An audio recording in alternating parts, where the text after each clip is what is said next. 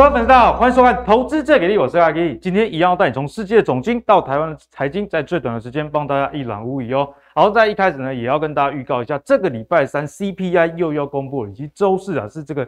啊、，PPI 哦，所以这两个指数呢的高低势必会影响到本周股市的一个震荡。那举一个例子，上周五我、公布了这个非农就业数据，就深深影响了股市。我们先来看一下非农就业数据的一个数字到底是如何。先跟大家讲，原本哦预期应该是蛮悲观的哈，原本预估是增加二十五点八万人啊，在过去四个月。的平均大概有将近四十万哦，所以这个二十五点八万其实哈算是比较悲观的一个评估。可是呢，最后公布的数字是五十二点八万哦，所以是大大的优于预期的一个状况。特别是你看哦，失业率之前是三点六 percent 的这样预估值，但是呢，实际公布之后是到三点五，所以这个就业市场的状况可以说是非常非常好了。那除此之外呢，薪资啊也持续的飙升哈。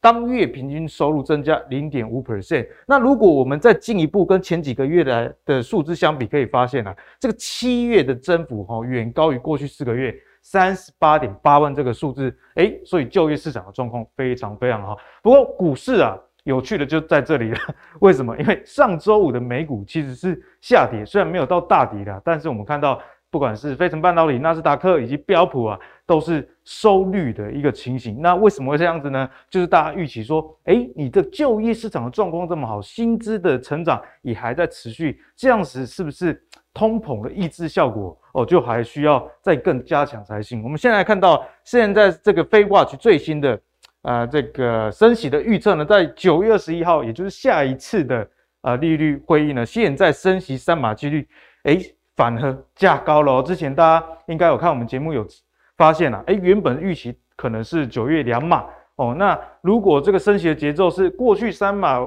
下一次两码，有这样子减少的趋势来看的话，那是不是就代表说，诶，确实联总会觉得这个通膨有被抑制的情况？不过由于这个非农就业数据实在是凶恶啊哈，所以这个升息三码几率大幅。增加，而且到百分之六十八。除此之外呢，我们看一下这个政府相关人员的态度啦。我看一下克里夫兰联储的总裁啊，他认为，哎，FED 哦应该把利率升到略超过四 percent 的水准。所以以现在的利率水准来看啊，离四 percent 还有一段距离哦。他说一句很重要的话，到明年上半年呢，都应该保持紧缩哦。所以也因为这样的关系呢，造成股市有一些的震荡。好，那接下来我们再跟大家聊的是关于产业部分。我们刚刚看到，哎，其实整体的股市的走势啊，跟这个利率政策、通膨有很深的关系以外，其实跟产业本身的走向也是息息相关的哈。我们来看一下全球晶片的这个销售啊，其实已经连续六个月减速这样的状况哦，而且这跟景气啊似乎是亦步亦趋的。我们看一下黑色这条线是全球名目的 GDP，然后红色呢是全球晶片销售的。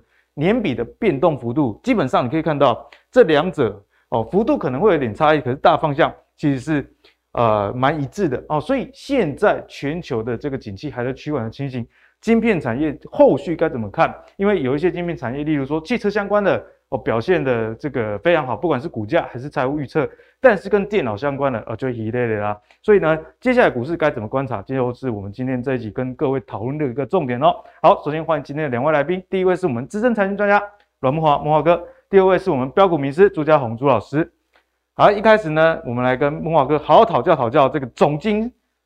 让人又爱又恨的一个情况啊！对，慕驊哥，我觉得对于刚入股市而且刚接触总经的这个同学们来说啊，诶，看到这个经济状况、就业数据这么好，那不是很好吗？不是代表经济没有衰退吗？但是呢，这个股市反映出来的却不是这个样子。没错，那当然跟可能会影响 FED 升息的这个力道有关。那我们该怎么样观察这样的一个数据，以及在投资上的一些联想？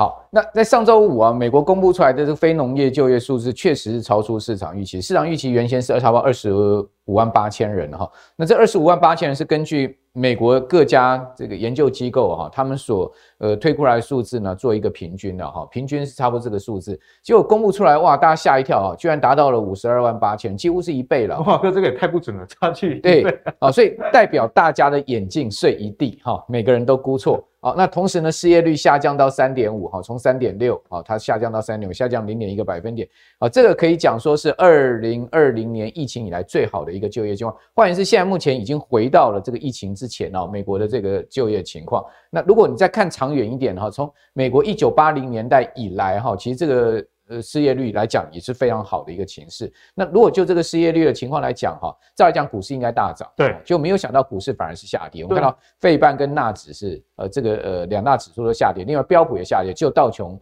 呃是上涨，哈、嗯，所以使得我们大家就不禁疑惑了，那到底是 这个股市到底是在跌什么？哈，这等一下我再跟各位讲哈。那另外呢，大家看到薪资的部分也在飙升哈，平均这个呃它是公布是小时时薪了哈。那平均这个月收入增长月比增长百分之零点五，同时年比增长了百分之五点二。好，那七月份的增幅呢是二月以来最佳的增幅，远高于过去四个月的三十八点八万人的一个平均就业的增幅。我们讲的是整个这个呃五十二万八千人，它是这个今年二月以来最好的一个状况。大家可以看到，好，它是二月以来最好的一个状况。好，那呃接下来我要跟大家讲，就是说当前美国的就业市场，哈。现在充斥了几个问题了哈，第一个呢就是说，我们可以看到，第一个就是我们刚刚讲的非农业就业数据公布之后，美股不涨反跌了哈，那到底在跌什么？好，第二个呢，预期联总会九月升息三码的呼声再起，原本大家说两码哎，对，所以说呢，这个答案就已经解释给大家听了哈，就是说。因为你的就业情况非常好嘛，哈，所以联总会就更有这个呃基础哈，去加重这个升息的这个呃力道，对，哦，不然的话，联准会就被人家看 看税喊嘞，哈，这个就业情况那么好，你还在那边拖拖拉拉不升息，你已经呃这个早就错失了这个去年最好的一个升息时间点，你现在还不赶快这个立马的这个升息哈，那你是在干什么？所以联准会恐怕也会被批评，所以现在市场的这个呃这个预估九月升息三码的呼声再起，那另外这个礼拜哈。要公布出来一个非常重要数字，就是 CPI。那结果呢？我跟各位讲哈，市场预估的数字是九点二啊，哈，这个会再次上升。换言之，这通膨不但没下来，反而还会再上去，因为上上次是这个九点一，哈，所以。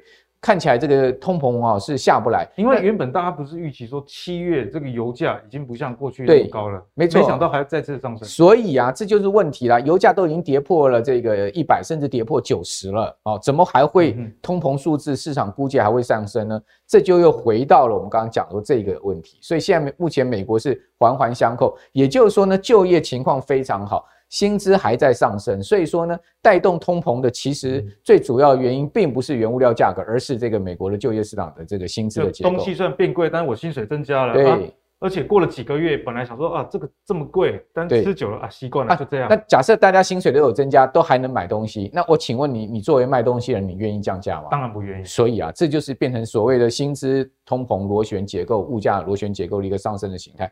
所以这个就是联准会现在头痛的。那因此联准会就更要升息了嘛。所以说我们讲这三个，它其实是环环相扣的哈。那另外呢，实薪增幅。的同时呢，我们看到劳动参与率下降，这其实联准会最不最不乐见，因为我们都知道，所谓劳动参与率下降，就是说退出职场的人啊，他们不想再工作的人越来越多啊，所以使得劳参下降。那劳参下降，不就是使得老板更难找到工人吗？对，因为难找人，你就必须要加钱，你就要必须要加钱。好，所以说这又会使得这个我们刚刚讲。这个薪资啊，物价的一个螺旋问题啊，所以这四项其实背后逻辑都是扣在一起的。对，这四项其他背后逻辑都扣在一起。好，这个都会对联准会形成一定的压力。好，所以现在目前看到这个呃九月二十一号升息三码的几率是非常高的哈。那么看到这个公布出来的数字哈，呃，一公布非农业之后，各位各位可以看到那个这个就是呃所谓的预期升息的心这个心理的指数哈，是大幅窜升了。好，那预期呢是降息的这个几率也大幅的下降，也就是说原本市场就预估明年要降息嘛，对，那现在又哎被泼了一盆冷水，可能明年不但不降息，明年还要再升息啊，那这个当然对股票上就不利了哈，所以你会看到这个股市呢就跌给你看，尤其是科技股哈就跌给你看。那另外我们刚刚讲到这劳参率下降也不是好事，劳参率下降到这个六十二点一哈，大家可以看到它其实劳参率就是今年以来就是缓步在下降，那劳参率下降就代表大家退出职场也不愿意进来。那退出市场不愿意进来哦，这个可能跟美国现在目前的这个整个社会结构啊、疫情也有关系哦，跟工资待遇各方面都有关系哈，或者说跟整个呃劳动结构有关系，这个问题非常复杂。那 anyway，我们这样讲哦，直接讲就是说劳参下降其实不是好事了哦，这个对联总会来讲是压力。那另外呢，我们可以看到，呃，每小时工资哦，年比增幅五点二，它其实是今年以来都是呈现在一个高档的一个结构，年增率今年一直都蛮高的。对，年增率一直还蛮高的。换言之，就是说这个薪资结构哈，这个老板加薪的压力是下不去。好，那下不去的话，就代表说后面的物价呢，恐怕也下不去。企业经营的成本也上升。是，所以你可以看到这个费半指哈，你可以看到它今年呃这一波反弹非常强劲嘛哈，但是呢，你会发现哎。到上周五，它居然是跌了快一趴，哦，虽然还是收个红 K 棒，但是它已经没有办法再创高了，哦，那这个我们就要观察说，诶，上周五啊跟周四这两根，哦，会不会是本波段费半从两千三百八十六点反弹以来的一个相对的高点？那如果这个地方转折向下的话，哇，那台股的压力就会比较大一点。那另外我们可以看到纳斯达克指数也是一样，同样情形，对，上周五跌了零点五趴，它同样的在上周四出了一个高点之后呢，哦，周五没有办法突破。那周五没有办法突破，其实也不是太大的问题了，因为它毕竟还是收红嘛。没错。那收红的话，代表它还是一个多方强势盘。那至至至于说后续会怎么走，我觉得这个大盘会表态。然后如果说它往下走的话，我们当然就要谨慎啊，因为它毕竟也涨了那么大一个波段，从呃一万零五百多点哈，涨到了这个一万。两千六百五十点，其实反弹幅度也超超级大了，差不多百分之二十了。对啊，弹了百分之二十一个幅度了。可是你可以看到它技术指标也在高档啊，哦，它技术指标也在高档，哦，这个我们就要担心它这个呃所谓的超买之后的一个反转，哦，倒不见得是一个大跌的行情，但是超买之后一个反转是有可能的哈。那另外我们来看到九月现在目前升息三码的几率高达这个六十八趴了哈，这个几率可以讲说是非常惊人的哈。那换言之呢，升息两码的几率就三十二趴。那也就是说，如果这个礼拜公布出来的 CPI 哈，再给大家一个呃意外哈，或者说压力的话，哇，那这个几率搞不好升到九十趴都有可能。这样连续三次都升三码哦，真的是史上很少很少见，很少见，对，真的很少见。那那这样子的情况之下呢？呃，市场现在又把年底的这个呃基准利率的位置哈拉高到这个所谓三点五到三点七五的区间，好，所以你可以看到现在目前这个呃升息的这种所谓的呃幅度哈，到今年底哈又被加码了，好，所以你会发现哎。单单一个经济数字就出现这么大的问题，哇，那个真的是瞬息万变哈。所以为什么最近股市难操作？其实它就跟这个关系，呃，这个数字有关。但是在这个时候啊，啊，美国媒体却发现一个这个猫腻啊，猫腻，哎，我们这边要补充一下，这个不就是猫腻啊？啊，这个猫腻是什么？美国美国是不是快选举了？对，快选举。快选举的话是要美化一些账面数字，一定要啊，就有些公司要公布财报要美化账面数字，对，哎。拜登现在压力很大，对不对？哈，压力山大，他现在扛着这个整个民主党这个胜选败选的责任，也关系他是不是可以再连任的一个问题哈。所以呢，他就说，他这美国媒体又发现一个问题，奇怪了，就劳工部公布的数字怎么会有这么大的差距？好，看到这个机构机构就业的情况非常，我们刚刚讲那个是机构就业，就企业就业情况。非农就业，非农就业，它是其实就是呃政府部门啦哈，然后就是各行各业全部加。但是他如果直接调查家庭就业结构，哎，发现不是这个状况，哎，家庭就业结构，对，照理来讲，这两个就业不应该 match 吗？你你今天呃企业用人，你不是从这个呃所谓家户的人力支出来的吗？好，那怎么会这两个差距呢？有一百八十万人之多啊，一百八十差太多。对，你可以看到其实。同样的是，美国政府调查资料，这个 Household Survey 哈，就 Monthly 的 Employment Change 哈，大家可以看到，四月是这个呃减少的，就业就业人数是减少，单月减少。然后呢，呃，你可以看到六月是减少，哦，对不起，三月减少，呃，五月增加，六月减少，七月增加。那 Total 下来，从三月以来哈，这个是三月，从三月来总总共是减少十六点八万人呢，反而是减少的情况。对，但是呢。从三月以来，我们看到美国劳工部公布出来的，我们刚刚所讲的那个 non-farm payroll 哈，那个机构就业的部分，它是增加了一百五十万人呢。那这一个减了一百十六八万，那一个增加了一百五十万，那一加不是一百八十万吗？所以美国媒体就在猜说到底怎么回事哈。大家可以看到，诶，另外我们可以看到，他在他在这个调查上面哈，他也分了所谓的全职员工 full time 好，然后 part time 就是兼职员工好，那另外呢 multi job Job holder 是什么意思？就是一个人他有两份的这个或两份以上的正职。大家说要做斜杠。就是这种情况，对，哎、欸，这个很厉害哦，他是正职哦，他不是兼职哦，哦，不是兼职，嘿，我们讲 part time，他是兼职啊，哦，你去兼一个什么呃呃，你你你今天白天是公务人员，晚上去兼一个那个酒吧的那个呃偷做偷赚这样，那个的配调调调酒师，啊，兼 part time，好，那叫做兼职人员，full time 嘛，就我们讲说正职人员就是一个正上班族嘛，嗯、那这个 multi multi 这个 mul 呃 multiple job holders，就是说代表说他一个人有两份或两份以上的正职工作，哎、欸，这个很厉害哦，这个打拼的人很多，二十六万三千人哦。然后呢，part time 的人不想干啊、哦，这个七点八万人，这一般 part time 都没有什么技术能力啊，都就是服务业比较多哈、哦。那另外 full time 的人也不正职的人也不想干，这很怪的一个就业市场，有 怎么会是这样子呢？你你你你怎么去理解美国现在就业市场？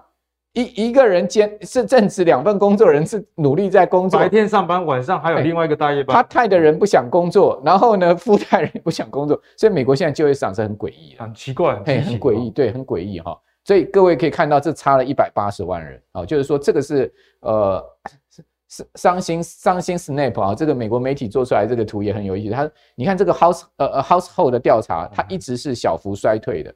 但是呢，机构的那个 non-farm payroll 是上去，所以这中间差了一百八十万个工作。一百八十万人到底哪里来？哎、欸，所以说那个呃，向来毒舌的那个 Zero Hedge 啊，啊，就在他们网站上发了一篇报告说呢，也许这两个数字要等到美国十一月选举完之后呢，才能真正的靠拢啊，才能真正的靠拢。也就是说呢。呃，媒体是有怀疑美国政府在数字上做美化了，我们也不要讲它的造假，对，好，就是说有有怀疑他在做美化的。觉得美化可能修图修太大，修图修很大 哈，这个差了一百八十万，所以呃，真实的美国就业市场也许不如我们看到的这么美好。这个当然后续。如果真的是这样子的话，反映在经济跟股市上面，我们是要注意的。嗯，好，那木华哥刚刚给大家解析的，总之啦，现在的反弹，你永远要记得，在熊市的反弹过程中要有危机的意识，不然稍有一不如预期，可能股市又往下跌，那你套牢在相对高点，这个压力就很大。我还记得上礼拜慕驊哥也提醒大家，哎，如果啊这个股市里面指数哦当天可以上涨到四 percent，以过去历史的来看，那反而啊你把时间拉长。那都是在熊市比较会出现的事情，所以大家如果看到哎、单日这个指数大涨，你不要想说哇要来个 V 型反转了，反而危机你要放在心上哈，比较谨慎是比较好的。好，那接下来呢，我们来跟华哥请教，就比较产业的部分啊。那我们看到，我们刚刚有跟大家讲，那其实全球名目 GDP 的年比变化呢，跟全球晶片销售的年比变化幅度，其实这两者啊，虽然幅度上不一定一致，但是方向上倒是蛮明确的哦。那现在晶片销售的状况确实也不好，所以，呃，你看到今年费半哦跌到密密麻麻，那台积电也从快七百块，一路跌到最低四百出头啊，其实就跟这个全球晶片销售持续的减速有关，到现在为止都还在减速。不过呢，看一个产业，你不能只看大方向，你有时候里面的子分类也要看一下。例如说，我们先来看两家公司，这个就是很典型的一个对比啊。哦，上面这家是英飞凌，下面是 AMD。那英飞凌可能大家稍微不熟悉一点，然后如果你没有在关心股市的话，英飞凌呢就是车用晶片的一个大厂。那 AMD 大家就比较知道，不管你打电脑啦、玩游戏啦，一定会用到它的显卡。那我们来看一下这两家公司，其实财务状况啊，差异其实蛮大，特别在展望部分。我们先来看一下，在这个年增率营收的部分，哎，英飞凌三十三 percent 不错，超为七十 percent，但是可以看到 AMD 最近的股价其实不如英飞凌的一个表现。为什么？主要就在于这个预期啦。我们看到 AMD 啊，大幅调升。衰退，好，你不要看到大幅调整，讲说 是好消息啊。三个月前呢，本来估年减七到九 percent，但是呢，现在估啊会年减十五到十七 percent 哦，衰退幅度几乎扩大一倍，所以 PC 市场远比大家想象的还要严峻。反而呢，我们看到英飞凌的车用晶片估第三季哦，第三季，因为我们之前有跟大家讲了，接下来的营收是比上半年还要重要，因为大家的疑虑其实都摆在下半年。你营收的年增率呢？估年增四十一 percent 啊。那除此之外，利润率哦，二十三点三 percent 会高于第二季以及去年同期的十六点五。所以看起来车用晶片的需求还是很强，但是 PC 相关就不太行。所以接下来要请慕驊哥来帮我们解析晶片半导体这个产业现在的现况。好，刚刚阿格力给大家看那张图哦，很有意思哦。你可以看到，其实事实上哈。我们可以看到，如果你把这个所谓的晶片销售跟全世界 GDP 的一个这两条线对在一起，你会发现，其实晶片销售是全世界 GDP 的领先指标，它的变动比它的变动幅度都比较大。对，好，那那那你看到它一旦急剧往下的时候，全世界景气都掉下来，而且进入到衰退。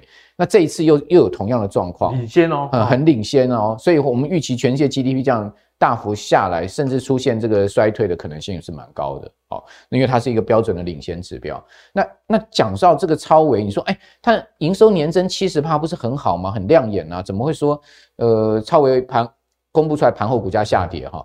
最主要是因为它这个七十趴，它是并了那个赛灵思了，所以说才会有这么好的一个营收了。合并你对，合并赛灵思的这个营收进来哈，那它预估它全年的营收六十趴的增幅不变，好，但是你会发现它事实上，呃，它上半年的营收增幅是更大的哈。换言之呢，它下半年的确受到 PC 销售衰退，呃呃衰退哈这样子的影响哈，导致了它的晶片开始出现了一些呃就相对销售比较迟缓的状况。好，那。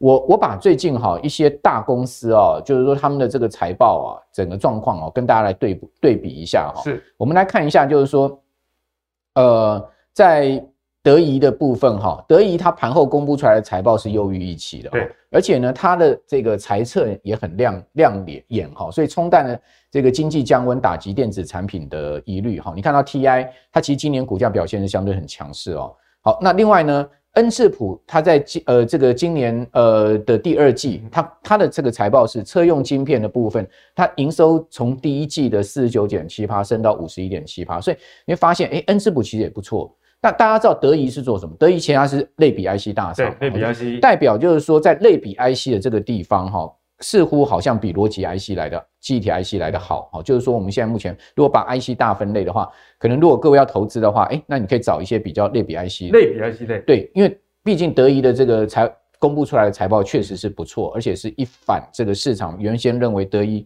可能不好的一个疑虑哈。那恩智浦也不错，大家都知道恩智浦它其实是做那个车用呃晶片做了很多的哈。那恩智浦它公布出来的它的这个车用晶片的营收也是上升哦。好，然后呢，它的年增幅还甚至高达百分之三十六，季增也十趴，所以它是年季双增，所以代表车用晶片呼应了我们刚刚所讲的那个英飞凌的部分。好，所以你发现，哎，车用的部分也没有问题。但是呢，就是所谓的手机啦、哈 PC 这些消费端，消费端的比较有问题。好，那另外你可以看到它的这个工业跟物联网的晶片营收呢是七点一三亿，年增也达到二十五帕，季增也五帕。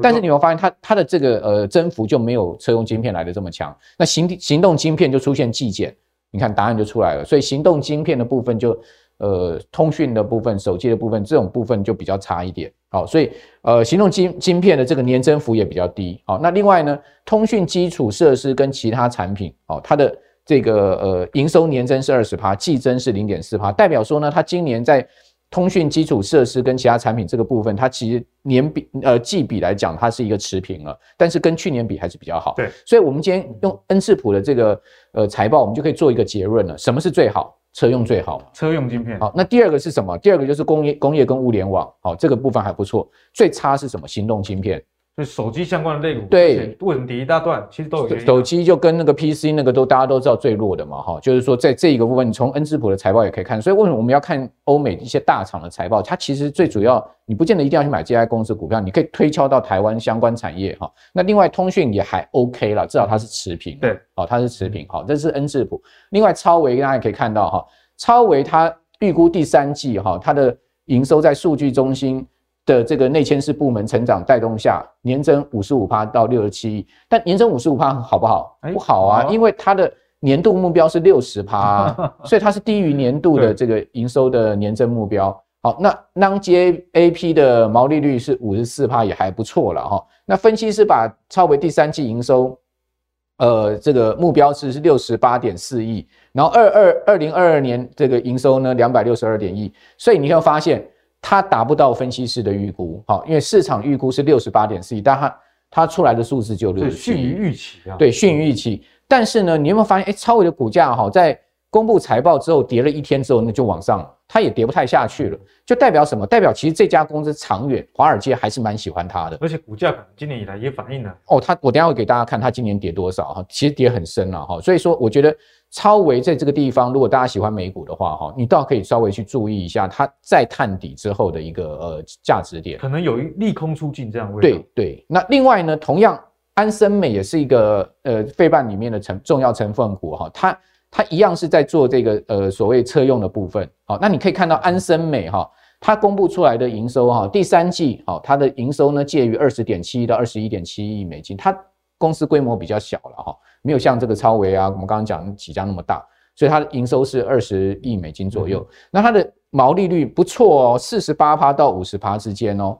那同时呢，呃，飞机 AAP 的每股稀释盈余介于一点二五到一点三七五之间。那安森美估估出来的财报也相当不错。那雅虎 Finance 网网站显示，这个分析师预估安森安森美的第三季的营收啊，哦，这个飞机 AAP 的每股稀释盈余是二十点二亿美金。好，所以你有发现它其实是能达到这个市场预估的。对。而且是有优于的状况，对，甚至小幅优于嘛，因为它的低标是二十点七亿嘛，那一般预估是二十点二亿，所以安森美其实是不错的。那大家可以注意，安森美又是车用。好，所以显示答案就很清楚，安森美啦、恩智浦啦、英飞凌啦，所以你应该现在目前在这个呃所谓半导体端，你要避开那个呃消费端终端下游的部分，你要去找一些所谓的工业用的哈，那这个物联的哈，包括车用的部分，那这个部分呢哈比较还没有受到景气的影响，所以你我现在最后做做一个这个呃对照图，大家可以看到，呃今年以来哦，如果我们用 S M P 五百指数来看哈，它其实今年以来大概。呃，它它最新的位置是在四四百一十三点，哈，这是 ETF 了哈。那它今年出的是四百七十九，所以说它大概今年差不多还有跌了十几趴，对，大概十三趴，十三趴到十四趴左右哈。那德仪呢，今年以来它只有跌了三趴，跌三 percent 超猛的。对，而且你会发现它其实它的落底时间比美股美股整个落底的时间，呃呃，等于说是更晚哦，它在七月才落底哦。事实上，美股在六月中就落底了，对不对？它七月还破底，但它最近超猛的，有没有？它最近股价走势超猛，使得它今年的跌幅缩缩减到。财报也有关系，有关系啊。恩智浦就比较差一点，恩智浦跟德仪同样七月初落底。好，你可以看到恩智浦今年还有跌二十趴。好，那但是我们从另外一个角度去思考，那恩智浦是不是就是可能后面会补补上呢？有这个价值投资的感觉，对，因为恩智浦的财报也还不错。好，那另外超维的部分就很差了哈，跌了三十吧。那它基本上也是在七月这个左右落底哈。那你会发现，哎，它上来其实也上来一段，那但是还是跌了三成。好，但市场并不是看看它看得非常差。那安森美就跟刚刚讲说那个德意一样很强哦，今年只有跌了不到十光小叔就已经完胜到哦，太厉害了！今年才跌三点六趴，这种股票真的是太强了哈。尤其它是美国的这个。呃，费半指数里面的成分股，好，那我们看完美国之后，我最后跟大家补充一下，最近不是台湾的这个大公司半导体也都在公布财财报法说会吗？那大家我们看几家公司就好哈。第一个是世界，世界的营收呢，借它公布它公布出来的营收是呃第三 Q 预猜测哈，一百二十亿到一百三十亿三三亿之间，毛利率呢是四十四点四十四到四十六趴，盈利率呢三十二点五趴到三十点五趴之间，都比第二季来的差了，都比第二季差。对，那同时呢，他认为说终端市场需求疲弱，有没有又来了？好，客户库存调整，好，能见度只有三个月哦，哇，过去我们讲说那个呃，晶圆代工厂不都是第二单都接到明年啊，接到后年了，对不对？现在能见度只有三个月。好，那第三季产能率会有明显下降哦，所以产能利用率还要下降。所以第三季去年的这个时候，大家谈涨价缺货，对，现在都是在谈库存调整。现在谈稼动率啊，谈产能利用产能利用率又会下降。那同时它也下修了经资本支出，好，这个修不多了哈，十亿，但是它毕竟还是下修。那环球金就比预期呃市场预期来的看看的比较好。他说，因为这个长约跟现货价持续上升，所以它第二季营收季增八趴。哦，还能季增，我算是蛮强的哈。那营业毛利跟营业率也创历史新高。好，那它这家公司目前有这个呃，它八寸、十二寸是满载。换言之，什么？现在比较差的是六寸小尺寸的部分。哦，六八十二，八十二满载嘛，六寸就没有了嘛。哈，那美国新厂部分，哦，它确实呃，晶片法过了，它会去嘛。哦，但是呢，他也讲说，其实呃，这一次的美国的晶片法哈，它其实是排中条款。哦，最主要就是说，我呃，你要到我们美国来投资，拿百分之二十五的这个税负优惠的话，你就不能在未来十年到中国大陆投资二八奈米。边站啊，哦、对，所以呢，他就讲说呢，哎，第一个呢，这个晶片法案矽晶圆没有在里面，所以大家不用担心。第二个呢，他在。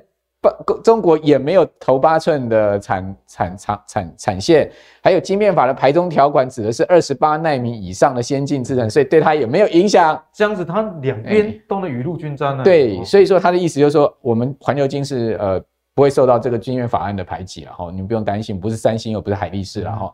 那另外普瑞的话就很糟了哈，普瑞最近股价哇一路破下去哈，连呃现在都降到八字头了嘛哈。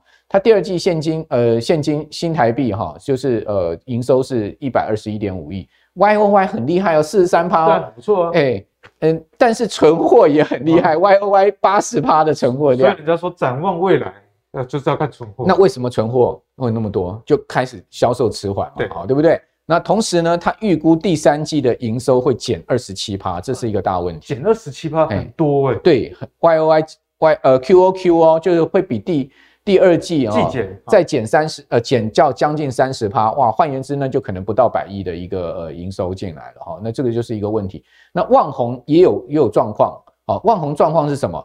万宏他你看看到他说。今年九月才能确定哈第四季的投片计划，就代表是最后一刻。对呀，最后一刻了。他说，如果呢第四季需求恶化的话，就要减产哦。万宏都已经说要减产，而且他说呢，过去 NOR 啊、Flash 啊，常常可以看到六个月以上的能见度，现在只剩下三个月。好，所以你会发现说，哎哇，这个台湾的这些半导体大厂各有各的问题了哈。但是呃，讲实在的，就是说，就是说，呃，基本上。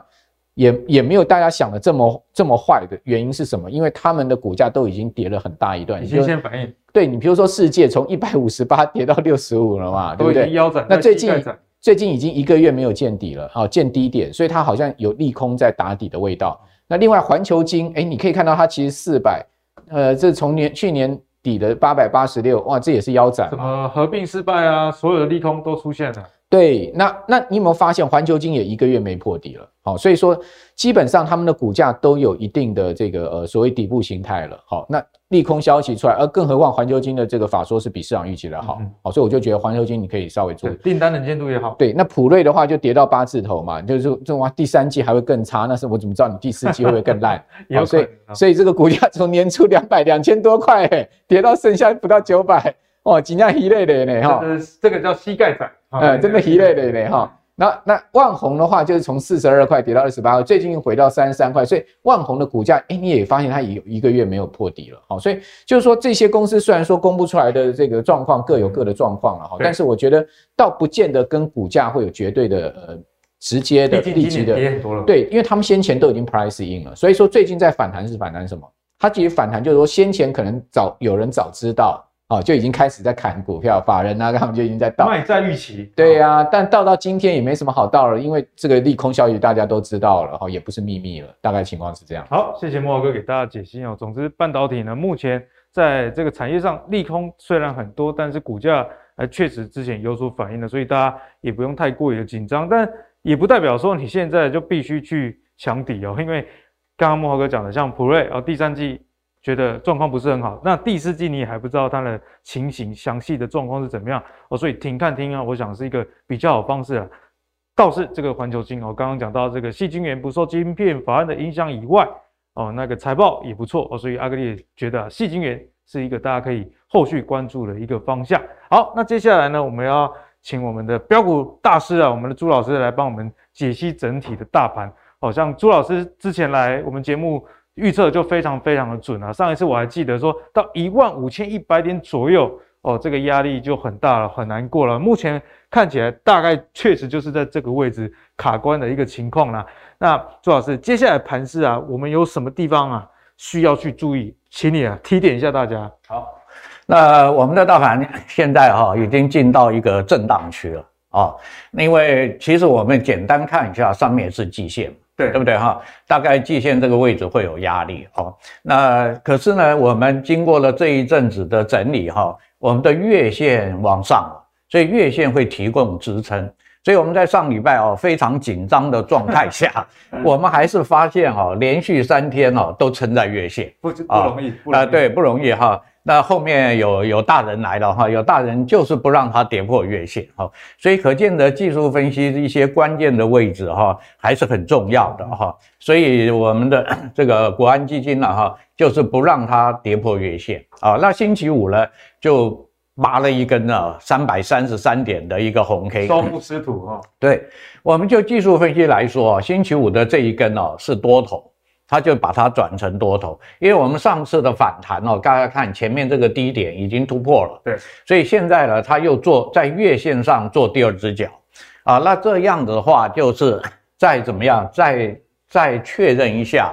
我们这个底部哈，现在把它打出来了，可是因为打出来了，没有办法马上就大量就是快速的上涨，就因为上面有两个重要的压力，对，一个叫一五一五九，一五一五九，对，一五一九，我们在上个在上一次节目有有给大家在周线上有看过啊，那等一下我们可以看一下这个图哈，那再上来就是季线，所以短期来说了哈，因为。这个呃，国安基金有在这边做防守嘛，哈，所以短期我们的大盘应该在月线跟季线中这样子震荡，啊，其实这个走法是最好的。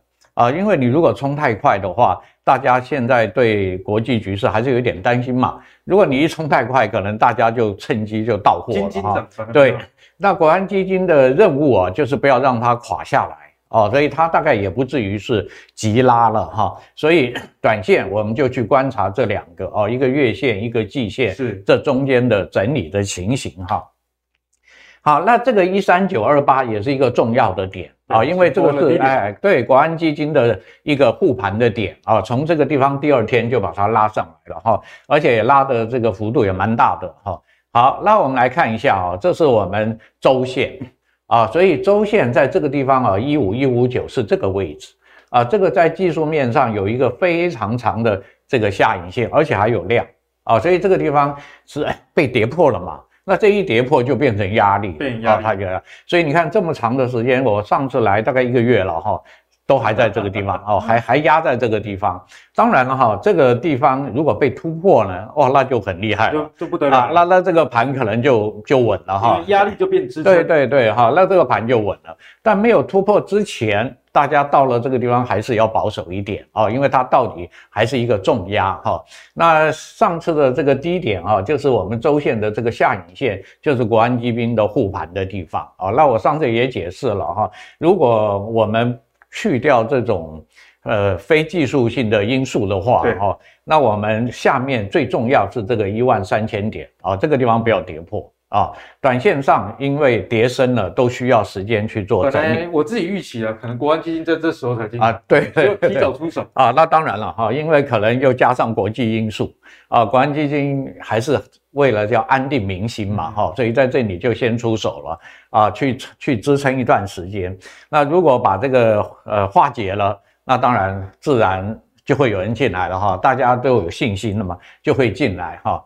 好，我们现在大概给大家做一个整理了哈。好，因为这个是上礼拜才发生的事情哦。那这个后续的影响也是大家最担心的哈。那前面这个我大概都已经讲了哈，短线的反转多头确认。周线呢是一个反弹啊，反弹。对，那这个裴洛西这个政府强力护盘，守住月线不破，所以短期啊月线上扬有支撑的力道啊。那向上一五一五九，还有季线压力一五三九八，观察一下。所以真的要很积极的话，对对，要等到这个时要把这个突破啊。就是说，如果大家，我现在是建议大家哈，这个如果你去投入股市的话，资金还是保守一点。啊，在三成以下，毕竟上面压力重对对，第一个压力大，第二个还有一些不确定的因素。例如说，我们刚刚讲 CPI 这礼拜要公布了。对啊，对啊，哈，包括包括国外，包括我们自己本身的哈。好，星期五这个收三三三点啊，红 K 回档修正上涨，而且我们去看指标哈，MACD 延长，KD 黄金交叉，所以现在这个是一个多头架构，但这是一个短多啊，而且压力很近啊。好，那在季线跟月线间震荡，化解季线的下向下的压力，同时来观察两岸紧张形势有没有降温啊。所以我说横盘整理是比较好，嗯啊，来一边整理一边来看一下哈有没有降温哈。好，那刚才这个这个呃莫华兄已经讲了美国四大指数，那其实美国四大指数啊在短期是很容易回来的，很容易回来，因为他们都在高档。全部都走了五六天、七八天了，呃，只有纳斯达克是过前高，但过前高也容易拉回，对哦，所以其实美国四大指数就技术面来看，它也是很容易回来的啊、哦。我们就特别的，也就是我们意思说不要去追高了哈。以以美股来说，都在高档啊，短线高档都要做一个修正啊，所以看起来也蛮配合刚才这个呃莫华兄讲的啊，就说短线啊美股的压力也很重啊。好，所以我们要注意一下哈，短线涨到高档容易回档修正，那后面这个就比较麻烦了哈。这个也就是我们讲说，这个裴洛西事件的后续啊，会不会会不会更严重啊？那以目前来看啊，大概对岸还没有还没有这个要用武力，还没有用到武力上，对啊，那可是会不会用到经济上？这几率就蛮大的。对啊、哦，那它前面一些什么禁止台湾的输入，那个都是很小的啦。好，那个象征意义比较 大。对，象征意义啊，什么你的食品啊，或者一些什么白白带鱼啊，哦，那这个数量都很小。而且这些产业对股市的影响，对，也也很小啊。那我们比较怕的就是这个 ECFA 啊，因为这个 ECFA 我们台湾对大家这个也是公开的嘛，哈，大家都知道哈，台湾每年大概有一千八百亿。啊，这个外销到中国大陆是，那这中间又是顺差啊，又顺差，所以就看后面了哈。后面的经济制裁如果越来越严重的话，那因为这个会影响到股市了。啊，因为你你台湾的经济衰退了嘛，哈，收入减少了，那可能就会影响股市啊，所以这个才是我们后面比较要注意的啊。所以总结来说，现在大家还是保守来看。对对对，哦，你真的要积极，至少等这个一五一九一五一九突破以后再说啊，然后国际局势也大。如果以这个看，真的大概要到美国期中选举以后，选举以后啊，因为因为民主国家嘛，选举选举最大，选举最大。啊，所以他在选举前啊，是不是会跟中国大陆会放缓也不一定。啊，所以这个就要我们去观察了哈，因为这个真的是大人的事。啊，我 我们做技术分析的啊，这就只有去看这个他的，就判断风险，对对对，大不大，看它的风险，而且会反映到技术面上。啊，反映到技术面上。好，那我们接下来呢，就继续跟朱老师来请教。刚刚讲到大盘啊，其实这个一五一五九，大家就记得这个数字就好了哦。真的越过，那你再比较积极一点，不然在现在这种转折的位阶，万一选错边哦，那就得不偿失了。好，那接下来呢，我们来看一下在法人买卖的状况。在上周五啊，其实三大法人。哇，买的蛮多，快三百亿，其中外资就买了大概两百五十亿啊，非常非常的多。那外资买势必一定是买全值股嘛？我们看前几名啊，我们看台积电、联电、联发科、长荣，其实都是非常大的一个全值股，甚至到新兴、阳明、日月光、广达这些也都是全值股哦。所以接下来就要来请教朱老师，如果从这个法人啊近期这样子在买，诶、是不是一个短期内大家可以呃参考的一个方向？毕竟整个大盘来说。哦，有这么多的变数，那如果有法人叫股为股票，哎，短期之内，嗯，是不是有比较机会表现？对，会有点机会哈。好，那我们刚刚讲过哈，现在这个国国安基金或政府护盘的话，当然一定是以全指股，啊，它比较容易把指数呃稳住嘛哈，不要不要让指数下来了哈。但是在我们在看这些全指股哈，你短线去操作嘛哈，因为我刚刚也讲，你现在还不要报长线的这个概念啊。然后你资金也不要太大啊，那你在全值股里面，我们回到技术面来，还是不管你在全值股里面怎么样了，我们选任何的股票都一样哈，就是至少你要把底打出来嘛哈。如果还是一个空头架构 啊，只是一天的反弹啊，因为已经有这个有外资啊或者什么来护盘的话，那它可能会有一天两天的反弹啊，可是对我们散户来说就比较危险，不确定性比较大，对对，就比较危险，你等于要去抢这个。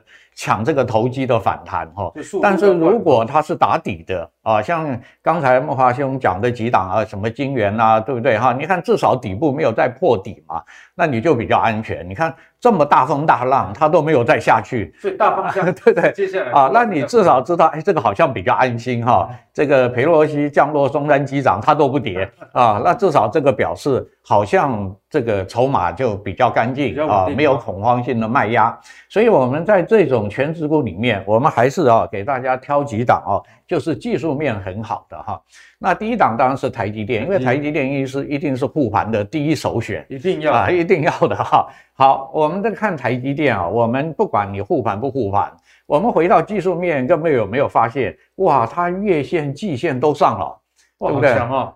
啊，我们的台股还讲，我还真的没有去注意。对，我们的台股还说季线有压呢，对不对？哈，哎，它都跑到季线上，先指标啊，也就是说没问题啊。而且各位看它的低点这里是不是有很大的量在这里撑着啊？其实台积电跌到四百五这边呢，就已经有很大量进来了哈，就不管它是什么目的啦哈，至少这个地方已经有大量，然后也当然也是要经过时间啊，经过时间的整理。那现在呢，这个呃星期五的这一这一根呢，就是护盘了。那这一护把台积电护成一个多头，它不但是多头，还在月线、季线上，所以我才讲礼拜五我们的大盘是多头，它已经变多头了。只是台积电啊，只是我们上面有压，它没有压哦。所以台积电啊，如果护盘的短期来看，护盘的资金也不会撤，对不对哈？因为这个后续的这个紧张的情势还还是不会撤它的。所以如果你去做台积电，现在倒是看起来有一些空间啊，有机会到五百六，大概五百七这个地方啊，有这么一个空间可以去去去做。大概前高的位置。对对，大概前高，因为这边有很大的量。啊、哦，所以大概这里有一个空间。其实你在前面做就会被季线压到，你就很难做啊，因为你到季线它就不涨了。嗯，那现在反而季线突破了啊，季线反而变支撑了。对，所以这一支呃，而且这只全指股大家也都知道嘛，哈，这个就是为了它哈，所以这个 搞的世界，搞的世界，未来也要跟台积电对对对啊，这个成也是他，败也是他哈。好，那第二个有启基哦，启基好强哦，启基也是一样啊、哦。你看都没有什么大跌哈、哦，不过它在这里打底也花了很多时间，也是还是为了季线啊，因为季线一直向下。对，那现在就没有问题了。现在这只股票在短线来说是四线多排，而且也看没有这边的大量的压，现在也过了，哎，它也过了哈。最大的压力这边呢、哦，都过了。对对。但是你看我们因为有大量啊，所以把它过去了。啊，也就是说那边的压也化解哦，所以这支也是蛮不错的哈。有任何的，当然我们不要去追高嘛哈，因为现在一追高压力就容易下来，所以我们大概就等着回来找下一波的拉回来。对对啊，就说我们现在要做也要做一个好的股票，就是技术面比较比较保险一点的哈，风险比较小。这个啊，朱老师教的多头回档，对对对，多头回档。呃，因为我们不管怎么讲，你基本面好，或者我们分析产业好。或者它是未来比较有发展啊，不管是电动车啊或者什么啊，晶片的电动还是一样，你还是要按照技术面去进场。短期内最重要的其实最重要就是进场不要追高了啊，追高你短线操作就比较困难一点哈。好，那我们看一下这一档哈啊，这一档是耀华药，张军令对翻了啊，那这一档也是一样了，这均线很早就已经排好啊，四线多排就摆在这，你只要沿着月线去做就好了。啊，你只要沿着这条月线，月线只要一直在往上，你都可以有任何机会都可以。像这个呃，像这一天就是刚好就有机会进场。对啊，因为在月线上嘛，回档在攻啊，所以可以。那这一档股票唯一的就是价位已经走到比较高，六百啊，对对对，三百六百已经到一倍了。对。啊，所以以这个价位来讲啊，是是比较属于高档，所以持有的人就续报这样。对，持有的就续报，你空手的就做短线啊，不要去做长线。最大的一段对对，因为它还有一个问题啦，就是这个地方啊，它的这个量哦是缩的，啊，股价一直创高，但成交量却没有办法创这个高，背离的状况。对，它有背离状况。啊，所以追这个股票的这个是手脚快。当然，你从下面报的，那你就按照你的纪律了哈。你可能要报十均跌破或二十均跌破，你就按照纪律操作，好不好啊？好，那我们看这个日月光哈，日月光投顾啊，我们呃，因为它有除息，所以我们去看一下还原啊，这个是有还原过的。对，你还原过这个趋势就看得很清楚啊，为什么会找它？啊，如果你不还原，这就不是一个很好的图。但你一还原，当然这是一个多头，啊，这个地方突破就多头。好，那这个地方月线也上来了，现在季线也站上，站上了啊。所以这以这个来看啊，在全值股里面，日月光的图也是啊，那这样就有机会一样啊，再去攻这个头了啊。这个空间看起来也有大概十 percent，对，有哈，而且这一样啊，底部这里有大量。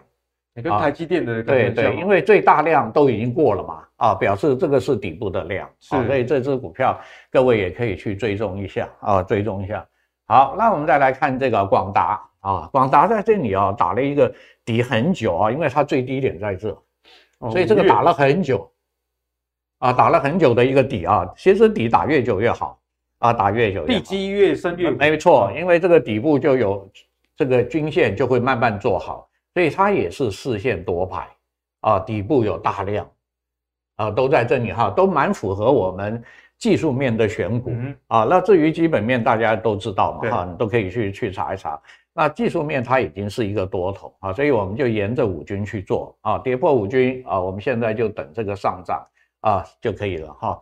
那呃这些股票呢，就是我刚刚讲啊，底部有量，底部有盘整，底部有趋势，还有均线，还有站上均线、呃，对对，还有均线哈、哦。所以你在做起来哦，即使现在大家大盘都很担心哦，可是你还是可以赚到钱。对啊，你还啊，只是你的资金控管一下哈，就不要太积极了。对的，不要太积极啊，但是还是进出一下嘛哈，不然手上没股票，有的人也很难过，很寂寞啊。对啊，我们就少做一点，然后也是按照好的股票去获利。好，那刚刚朱老师教给大家的技术分析的原则，我相信啊。大家应该很能活用啊，例如说，哎、嗯，前一波的低档有没有大量？对，那如果有大量，那股价还持续往上，而且站上月线啊、季线等等，嗯，像这样子的股票，你就可以哎比较有一个对的方向哦。不然如果一直往下跌还没有停止，那你贸然进场。比较容易停损，想说它会 V 转啊，这个几率 在现在确实是比较低的。对对。好，那我们做完技术的这个教学之后，我们接下来要加入一点产业的部分来跟朱老师请教啊，就是有关元宇宙的部分呢、啊。那大家知道元宇宙今年啊最红的一只股票当然还是 Meta，但是这个红呢不是说它很强，而是说实在是太弱了。大家都知道元宇宙啊还没有有实质的贡献。Meta 今年改名之后，我觉得它这个改名，人家说常。改名是为了更好 啊！他改名之后，今年跌了百分之五十啊！哦，所以他最近做了什么事呢？他请了 Analyst 啊 Group 这家公司呢，撰写元宇宙的白皮书，找人家来说哦，这个未来前景多棒多棒，预测元宇宙市场。达八十兆的美元，我看到这个数字，我就不禁笑了出来。就是我相信可能会有，只是不知道多久间呢？它加起来。对对。好，所以呢，在台厂里面相关的这些元宇宙的概念股，这时候是不是可以留意一下呢？例如说这个二三四零的台亚做这个感测元件的，啊，还有这个易光哦，主要锁定红光 LED。所以我们这边的股票，其实大方向来看，元宇宙里面。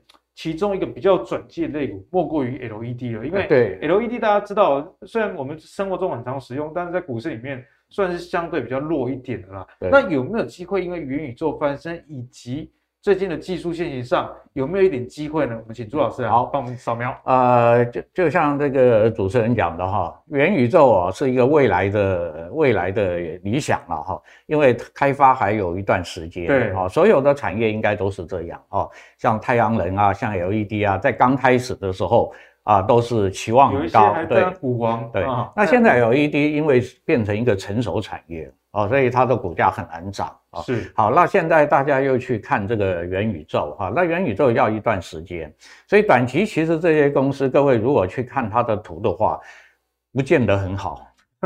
而且还有公司的获利也不好，对，哎，公司有很多还在赔钱的哈。那如果你越觉得元宇宙有商机的话，那还是一样，我们回到技术面来哦。好，就是说你觉得元宇宙好，但是你至少要有一个打底的哦。所以像鼎元这一支就有打底啊，那其他的各位都可以去看啊，并不是说它的元宇宙未来没有机会，只是它现在。还没有把技术面做好，所以你去做还是有风险。对啊，可能它不涨，呃，可能它不会大跌了，但是它又不涨，所以你的资金又会被卡在这个地方。没有效率。对对，你没有效率，所以我们至少要知道要有一个机会的哈，就是说这只股票至少要把底打出来啊，有做了一个底。那可是像这个样还是有季线啊，所以你去做这个是不是等它上了季线回来再买啊？这样子在季线上。啊，那这样的不管它是涨得快涨得慢，那至少你应该短期还能够有个获利啊。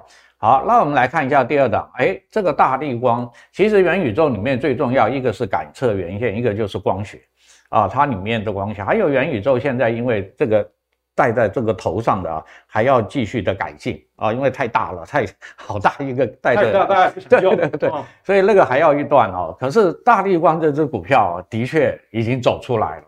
大立光真的是打底打打很久嘛哈，可是你看前面均线都不好，那现在好不好？哇，现在很漂亮啊，四线多排。对啊，那当然就是价位高一点了哈。那如果你要去做一个多头又符合四线多排的股票，那大立光它已经有了嘛哈？你看是不是也是大量，也是大量？那这个大量也都过了，啊，都过了，这个都是全部底部的大量。对，哦，当然这个大绿光其实从这个底部来说是蛮不错的啊。我我常讲一只股票好坏哦，其实它是跟趋势有关。趋势有关。对，如果大绿光六千块变空头，它就一直跌，一直跌，一直要跌到它变多头。哇，这个下修四千块，对没有很简单啊。我我常讲啊，六千块如果变空头啊，当然是中空啊，视线空白，它就找腰斩。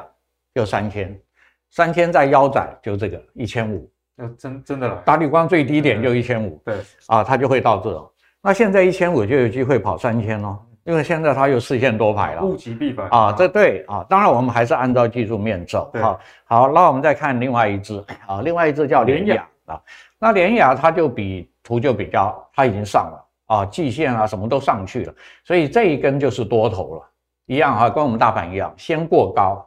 然后做第二只脚，所以它已经是多头。是，那各位就可以去锁的啊，锁到它未来的走势，而且一样嘛，上面大概要到前高去了，那边有一点点量，呃，这边这边的大量都是底部来的啊，底部的量。好，好，中光电啊，中光电现在正在打底，正在打底，哎，但是也只差一步了啊，临门一脚哈，这这这个这个高点过。而且你我们看一下它的月线、季线已经向上，对，月线、季线都往上啊，它已经向上了哈。但把这个一突破，那这个所有的就可以上来哈。所以这个地方也是有量啊。反正如果大家要找即将发动的，对对对，中光电比较这样的。呃，对，它极光极啊，就是要相对低点。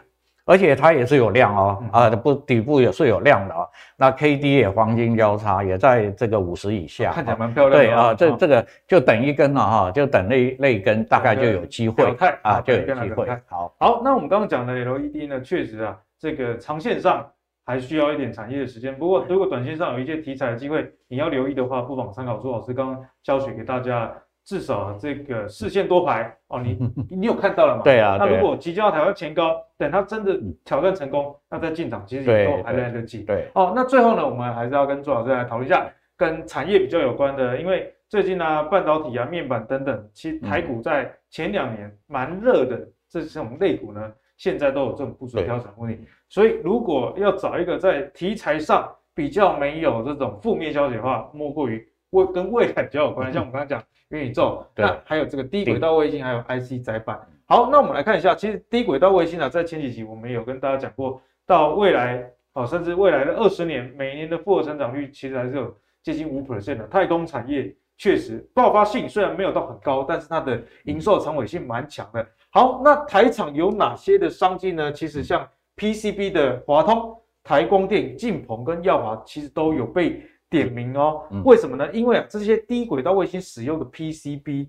要指定非中国厂商供应啊，也因为这样的情况，所以这个台长呢就蛮值得我们去关注在低轨道卫星上的一个商机啦。另外像是这个铜箔基本的这个台光电啊，其实它也有指出哦，它的产品啊已经获得这个低轨道卫星接收端应用的认证了，所以看起来未来出货的这个几率就非常非常大。所以呢，我们就请朱老师同样的帮我们从技术指标来扫描相关的概念股，哎，有没有一些是现在大家就可以留意？啊，低轨道卫星其实它是一个比较稳健的产业。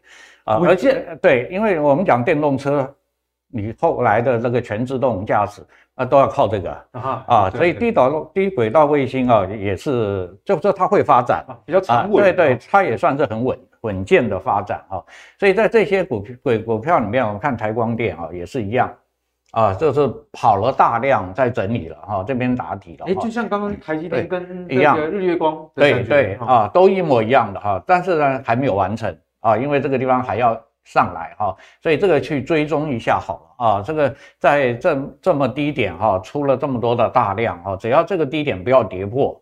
啊，这个大量点不要跌破哈、啊，我们都可以去稍微的追踪一下啊，追踪一下。好，那这个已经上来了啊，这个已经上。那低轨道卫星啊，大部分都是通讯嘛，对不对哈？大概这个是最主要的，或者是基地啊，它都要做接收嘛，哈，这些哈，所以这个已经是多头了哈，各位就就这样子接着去做就好啊。而且我现在都跟大家讲做短线嘛，啊，所以你看这个是不是都有大量？啊，有了大量，然后再发动，然后再走哈，所以这个都还可以继续去追踪啊。那这一只也是一样哈，这只是从这边强力反弹就到了这个压了。嗯，那奇用也是一个基本面不错的公司。OK 哈，那再来最重要是这个啊，它把均线做多头排列啊，月线已经穿过季线。对对对，它已经变成多头排列，而且都两个都要向上哦。像这边就有一个季线向下，所以它还会把它拉回来。但是如果两个向上，现在有一个关卡就是把这个压力过啊，那上面的幅度空间就很大，情况就不一样。所以短线上它刚好。这一个大的底哦，打在这个颈线这边。如果这个颈线突破啊，我们还是很有机会啊，继续往上去做。而且奇勇今年以来也算是对，奇勇今年以来也算是蛮强的一档哦，很强。年初我们看到股价大概在八十几啊，现在哦还有到一百一十以上啊。所以刚刚朱老师讲到，哎，技术上的这个调整已经到了多头排列的一个情形，所以大家可以特别留意啊，大家可以留意一下哈。好，那再来，这就是建汉，最近也非常强啊。啊，建汉也是啊，啊，沿着月线在这边走，啊，就回后上涨，回后上涨就可以了啊，你就沿着月线做就可以了哈。它也是越走越高，而且也是在这个地方视线多白啊。其实今天我讲了很多的股票哈，大家可以统一，好像都是一个原则，就技术面都是一个原则，只是产业不同。啊，那你在技术面有了一个原则，你再去找未来有发展的产业嘛？